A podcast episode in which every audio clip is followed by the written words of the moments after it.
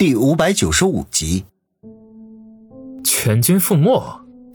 王宇愣了愣，他记得在公路上灰鼠他们是兵分两路的，难道另外一拨人被警方给抓获了？他正要开口问，话筒里忽然有人叫张彤的名字，而且声音听起来还有些熟悉。张彤便说道：“先这样吧，回头我们再联系。”说完，便直接的挂断了电话。王宇拿着手机愣了半天，努力回想那个声音的主人，可是除了觉得熟悉之外，却怎么也想不起来是谁。回到病房里，于雨溪还在沉睡当中，方心等人都是一脸的疲惫。王宇知道劝他们回去也没用，索性也留下来相陪。上午九点左右，于雨溪从昏睡中醒了过来，虽然很虚弱，但是精神状态还不错。直到这一刻，王宇才算是彻底的放下心来。接下来，如果照顾于雨溪，那就是方心他们的事情了。时间如流水，不知不觉间已经过去了一个星期。于雨溪的身体一天好过一天，经过医生同意，再过两三天便可以出院。何梅早就返回了 B 市，按照王宇的要求，先是对齐老五暗中调查一番。然后便全天候的监控起来。王宇尽管从余杭那里得到了重要的线索，可是却并没有立刻去求证，所以齐老五的这一条线儿不能断。余杭那边，经过袁康和罗景泰的暗中活动，性命算是保住了。不过他的余生恐怕只能在监狱里度过。关于这个人，王宇是再也不想见到他。因为实验中学在中考期间受到恐怖袭击，影响到了上千名考生的考试。经过市委与教育部门的商量，为这些学生进行一次重考。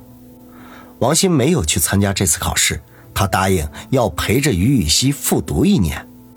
王宇父母知道之后，也并没有阻拦，尤其是王大海还有默许的意思。春城房产对西城区的那块地皮开发，终于到了启动阶段。当中虽然涉及到了很多的问题，但是杨思思都巧妙的解决了，一切都渐渐的步入正轨。王宇又开始过上了悠闲自得的小日子。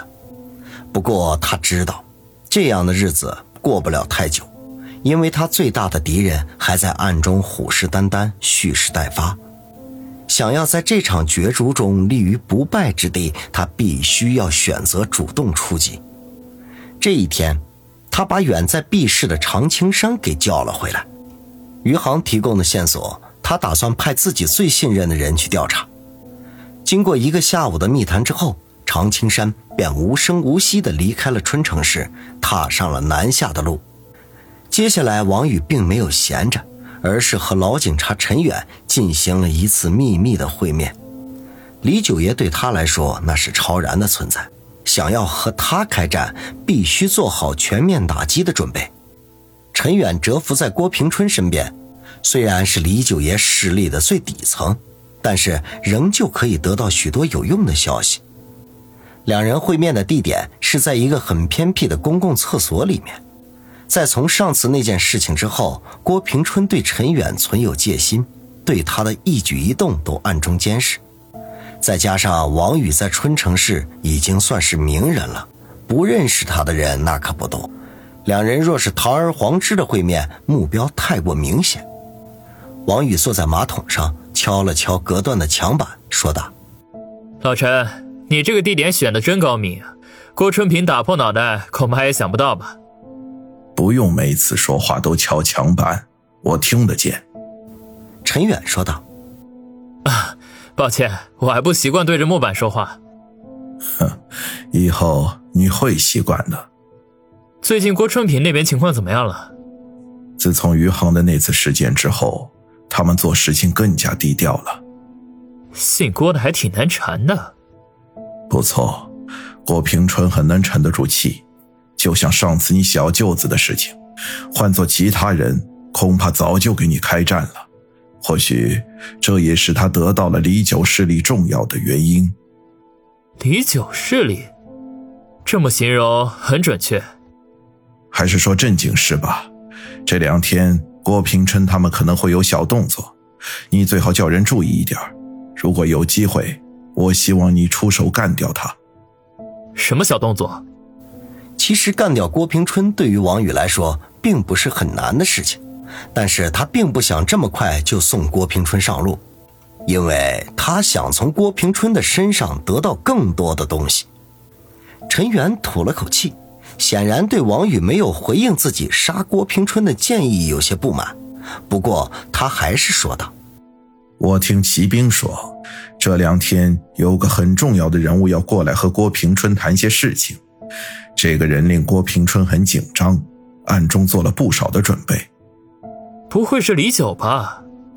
王宇眉头一挑，问道：“这个不清楚，不过郭平春貌似不打算在春城和那个人见面，地点可能会选择春城周边的县城，具体在什么地方，目前还不清楚。”王宇沉吟了一下，点头说道：“嗯。”我会派人跟进这件事情的，只要对方出现在春城这一亩三分地上，我绝对会把他查的彻底。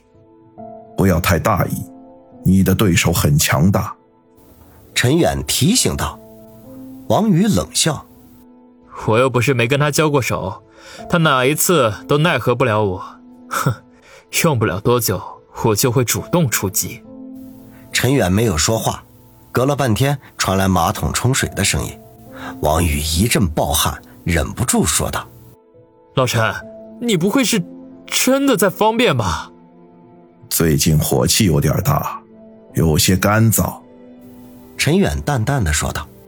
王宇顿时无语，正准备挤兑他两句，结果手机却响了起来。“你接电话吧，我们找机会再聊。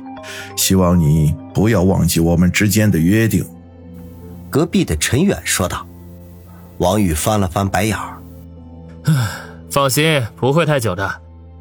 听到隔壁打开门离开的声音，王宇才摸出手机，打来电话的居然是林雪飞。他深吸一口气，接通了电话。雪飞，怎么有空给我打电话了？宇哥哥，我回来了，就在你家里。你在什么地方？我有很重要的事情找你。林雪飞语气有些焦急的说道。呃，我现在正在公厕里啊。王宇挠挠头回答：“云顶国际别墅区王宇的家中。”林雪飞一脸正色的说道：“王宇，子双的父亲要见你。”什么？王宇一脸的惊愕。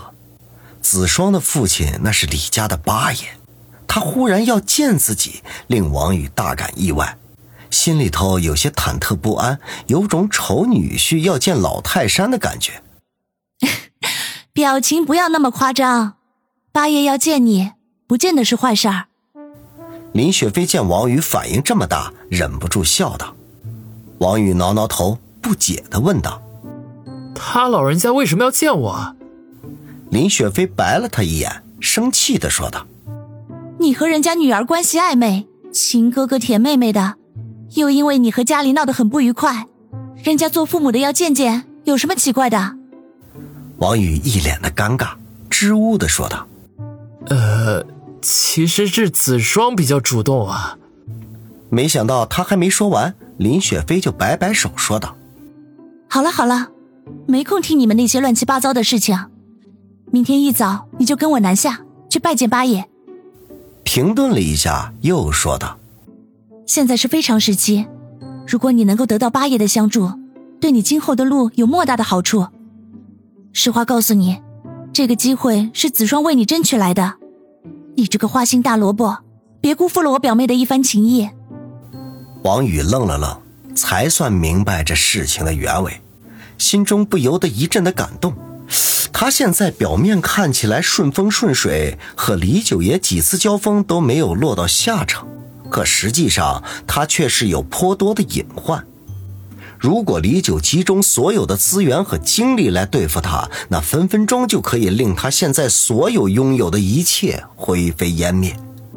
除此之外，还有七爷对他的支持。那万一有一天弃族保帅，他肯定那也是第一个呀。因为七皇之中，他的资历和根基都最浅。